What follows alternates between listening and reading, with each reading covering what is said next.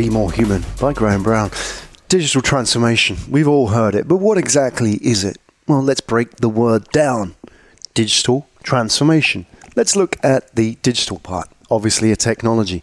Transformation. We talk a lot about it, but what exactly is transformation? Trans, change, form, shape. Digital transformation is the changing shape of business caused by digital technologies. That is why digital transformation is not about digital per se, it's about story, it's about people. Transformation is a story. Every story is a crossing of the threshold. Every story is moving from past to present to future. And leaders in this story are the director of that story. The actors being the brands, the companies, the teams, the data, the technologies in the story. So, leadership really is about taking companies to where they need to go, not where they want to go. And that is the leadership challenge. Digital transformation is not going to be easy. It's going to be difficult. All transformations are a challenge. All transformations are a depart from staying the same. And that's why it needs to be a story because you can't give digital transformation to a manager because digital transformation for a manager is a process of optimization. Whereas for a leader, digital transformation is a process of disruption, it's a process of change. To transform, you need to change, you need a new paradigm. Optimization is really the same but slightly better.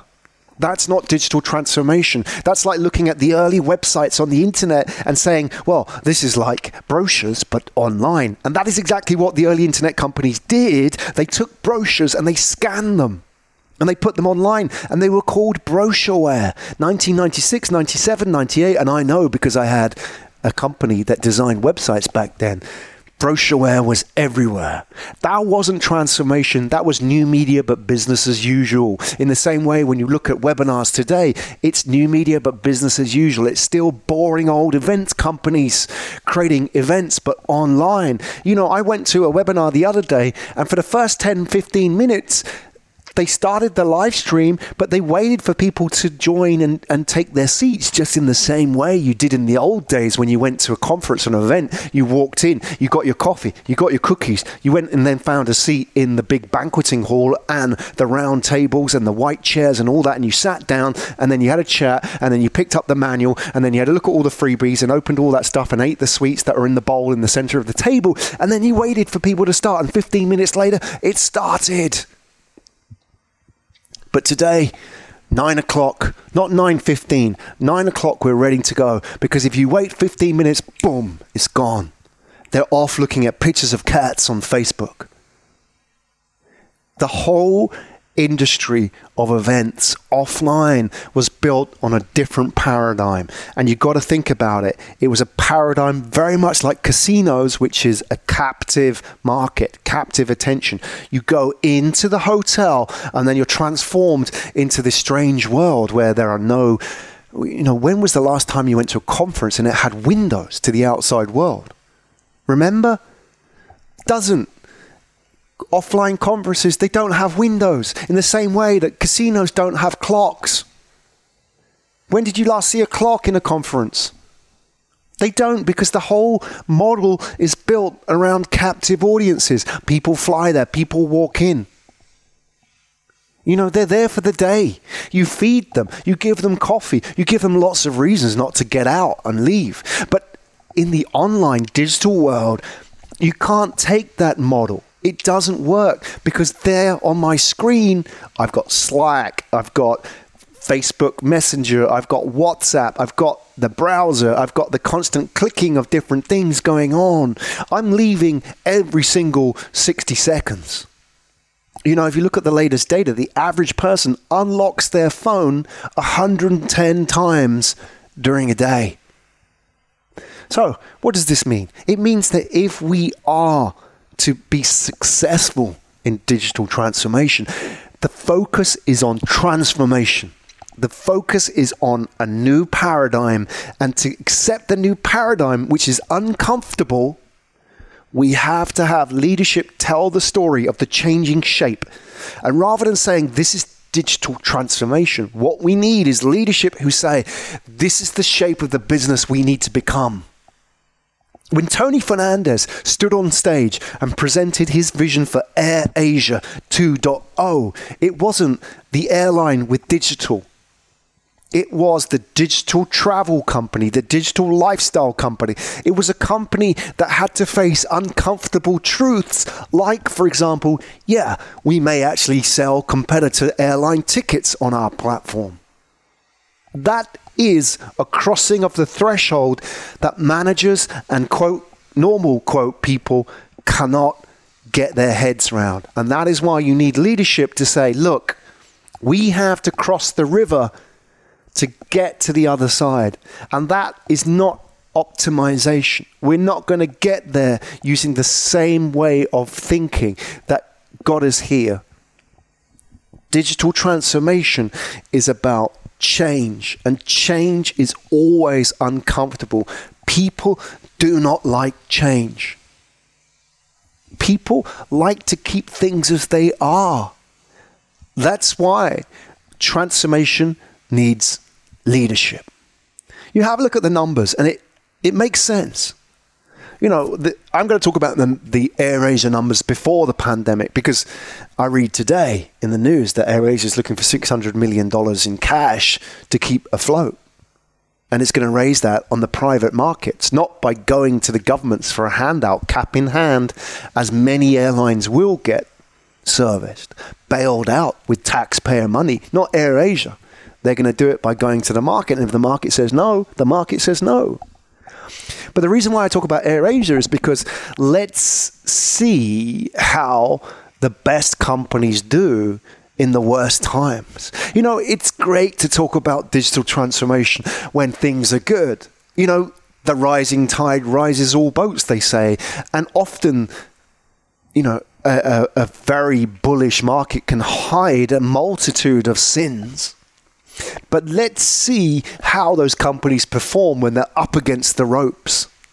You know, I'm talking about that great quote from Mike Tyson, who said that everybody has a plan until they get punched in the face. Well, digital transformation. Let's see how all those companies do and their forecasts and their spreadsheets. Let's see how they're doing now. They're up against the rope and getting punched in the face by the Asian century, the COVID 19 pandemic, artificial intelligence and the fourth industrial revolution, work from home, and you name it, there's going to be another crisis just around the corner. Our world is full of crisis. You know, crisis isn't just one tsunami that hits. And I lived in Japan, and I remember very clearly the Tohoku earthquake in 2011. And you look at those sort of gut wrenching scenes of the tsunami hitting the the uh, you know the northern Japan in Sendai. You know that those kind of images. It's interesting when you see them. They're not like you see in the movie. I'm sure if there was a movie, I mean, it might be in like Independence Day or something like that, or the the Big Wave or whatever it's called. You know those those sort of movie images of tsunamis are very different from the reality. And I think it's the same how we deal with change and crisis. We expect this sort of big crisis to hit us, and then boom, you know, it's kind of like everything changes. But it's not how it happens.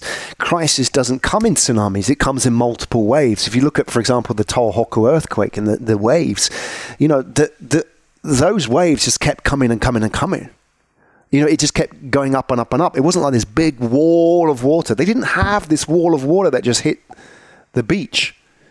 Instead, it was just this gradual rising that just kept going on and on and on, like relentless for hours in sort of like mini waves, midi waves, and just the whole thing kept, you know, until they were like, I think, you know, like they, they where we lived in Japan, one, one of the uh, things that you have to learn so it's a little bit of an aside. When when I lived in Japan in Kanagawa, which is the sort of southern tip of um, you sort of if you, if you sort of plumb a line down from Tokyo through Yokohama, you get to Kanagawa, which is like a, a beautiful place of Japan. It's got beaches. You can see Mount Fuji, and um, you know what's great about that is you've got the sea.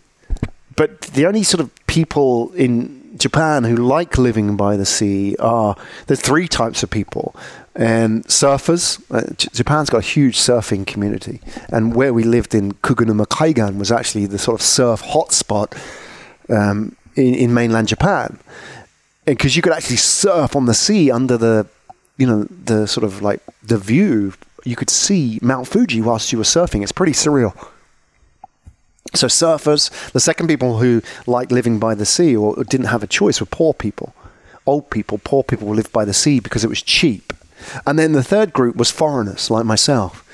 Because we think living by the sea is a good thing, but actually in Japan they don't like living by the sea unless they're fishermen or you know any of the above because actually the sea brings death and you think about it is that that whole sort of crisis that hit Japan you know that they they have for many many years been focused on managing crisis and so if, you lived in Kugenuma Kaigan as we did then you had to, as a part of your you know training, you had to have this bag which you kept by the the door. And if the tsunami siren went off, and that's pretty damn scary because it went off a couple of times whilst we lived there, and often it's false alarms. It's triggered by, you know, maybe a quake several thousand kilometers away at sea. It's triggered automatically. You wake up at three in the morning and you hear the siren going off, and it, you know, it's basically telling you there's a tsunami, and it's like no joke. Like this is not some okay, this is going to be a small wave because you've seen this already hit Tohoku. So people, you run three in the morning, you go and grab your bag, plastic bag, and in the plastic bag you've got all your kind of survival stuff, and you've got like, I don't know, we, we had to have all these kind of biscuits in there you know, survival biscuits, these high calorie carbohydrate biscuits. And you had to grab this bag and you had to run. And you had to run to what they call the Hinan Tokoro, which basically means in Japanese the evacuation place. And everybody had a designation Hinan Tokoro, which basically would be a school or a, a parking lot or some building that you had to get to, which had a minimum of four stories because they had worked out in the Tohoku earthquake that if you were in the fourth story, your survival rate was like 90%. But anything below, you know, you would gone because that's how high the water was when it hit. You know, when many people think about tsunamis, they think this massive wall that destroys everything, but it's not. It's like this gradual rising of water, and it rises so fast it reaches to the top of the third floor in these buildings. And that's the impact of multiple crises. And we are there right now. We are experiencing multiple crises.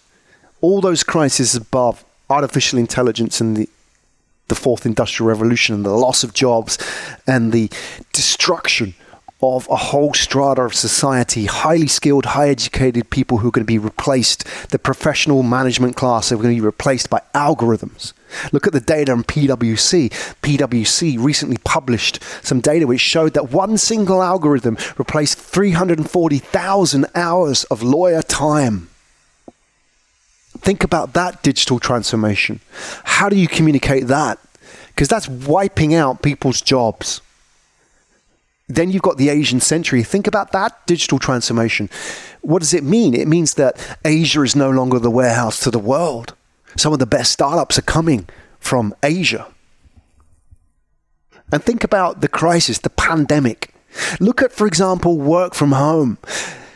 This is what digital transformation is about. These are the exogenous shocks that force us to make change that may have happened in decades or years. Satya Nadella, the CEO of Microsoft, recently said that we've experienced two months of, sorry, we've experienced two years of digital transformation in two months as a result the pandemic.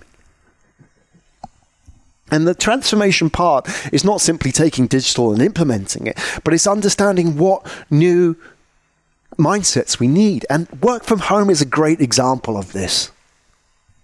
You know, work from home is not the office, but at home. And the reason being is that the office is itself a manifestation of the functional need of business. You know, we had offices, we had departments because we needed to pull resources, a silo of resources, information, and people in one place. Because that was a model built on efficiency. There were more gains to be had by putting 1,200 lawyers in one office than having them distributed across the market, as is the case in GE's law department. But now, the open market is better at solving problems than the company department.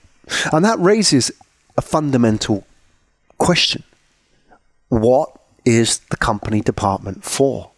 Why do we need an office? Because if you look at Grab, Gojek, Uber, that shows us with the right digital technologies, we don't necessarily need to have a company department to solve this problem. The open market platform is a lot more effective. So now you look at, for example, very much pipeline models of business, like, for example, airlines, who are now facing huge disruption as a result of the pandemic. This was brewing for years, and then boom, along came the pandemic and changed everything. They have to adapt. They have to transform. And a manager is not going to get them across the threshold. That is why it requires somebody like Tony Fernandes to stand up and lead Air Asia to Air Asia 2.0, a global digital lifestyle platform. So think about that, that digital transformation as a story in three parts past, present, future past? What is the backstory to why we're here? Present, what is the challenge we're facing now? And how do we recognize that challenge, name it, and deal with it? And future, what is the shape of the airline that we want to become? Past, this is the old model of airlines. People traveled, it was a captive market. You couldn't just simply set up an airline and fly where you wanted to.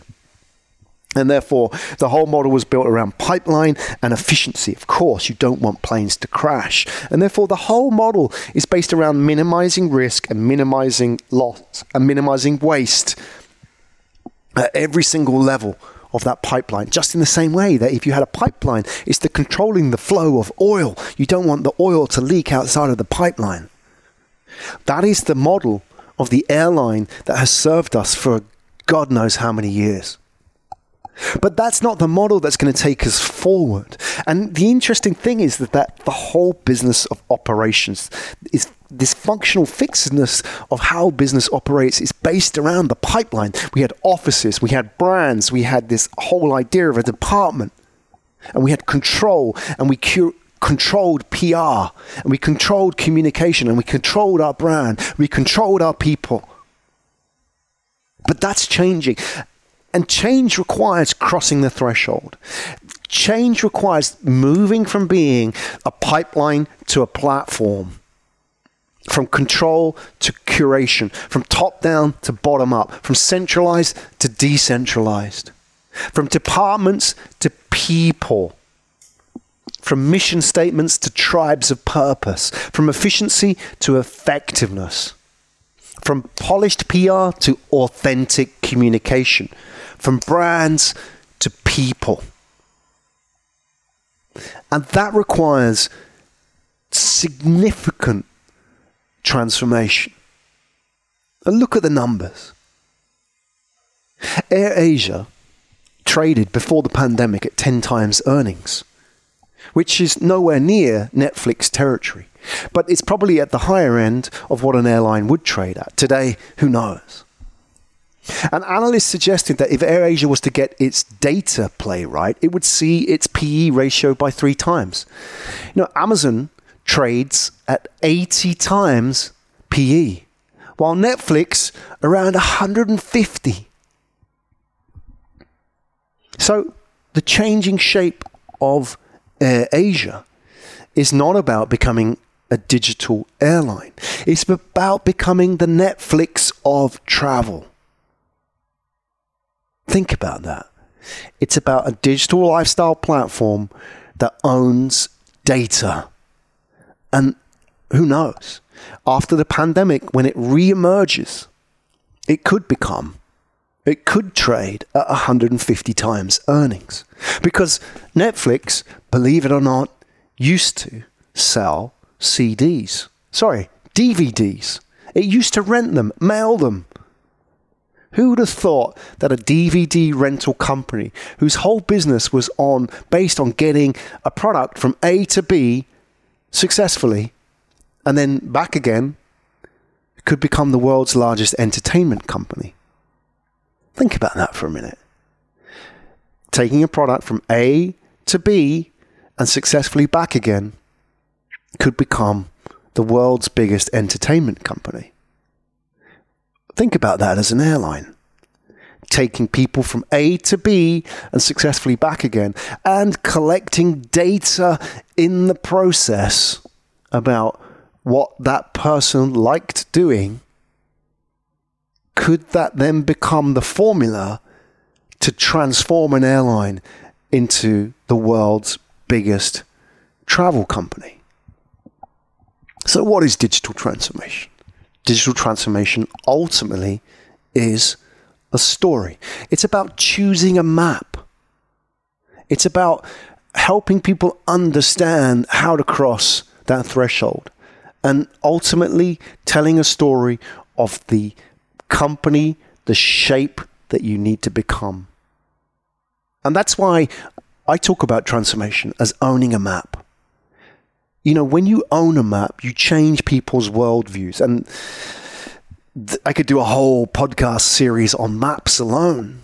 And if you read my human communication playbook, you'll you'll find out about maps and how they influence us. And that's what leaders do. Le- leaders choose the map for us to follow because managers can't lead, they follow. They follow the guide that you've laid out for them. So choose your map and own it. If you don't have a category for digital transformation, create one. You know, you don't have to be a digital airline. You could be, become a digital travel company. Red Bull didn't choose to become a soda, it chose to become an energy drink. And this is key to retaining barriers to entry on the other side. Because once you transform and you implement digital technologies, what you also do is you participate in the dem- democratization of tools. Because every technology that you have will be a technology that your competitor has. So, uh, whilst you think it may actually be giving you advantage, what it also does is open the doors to equality. Every AI algorithm, every you know, every app, every whatever it is, your competition has access to as well.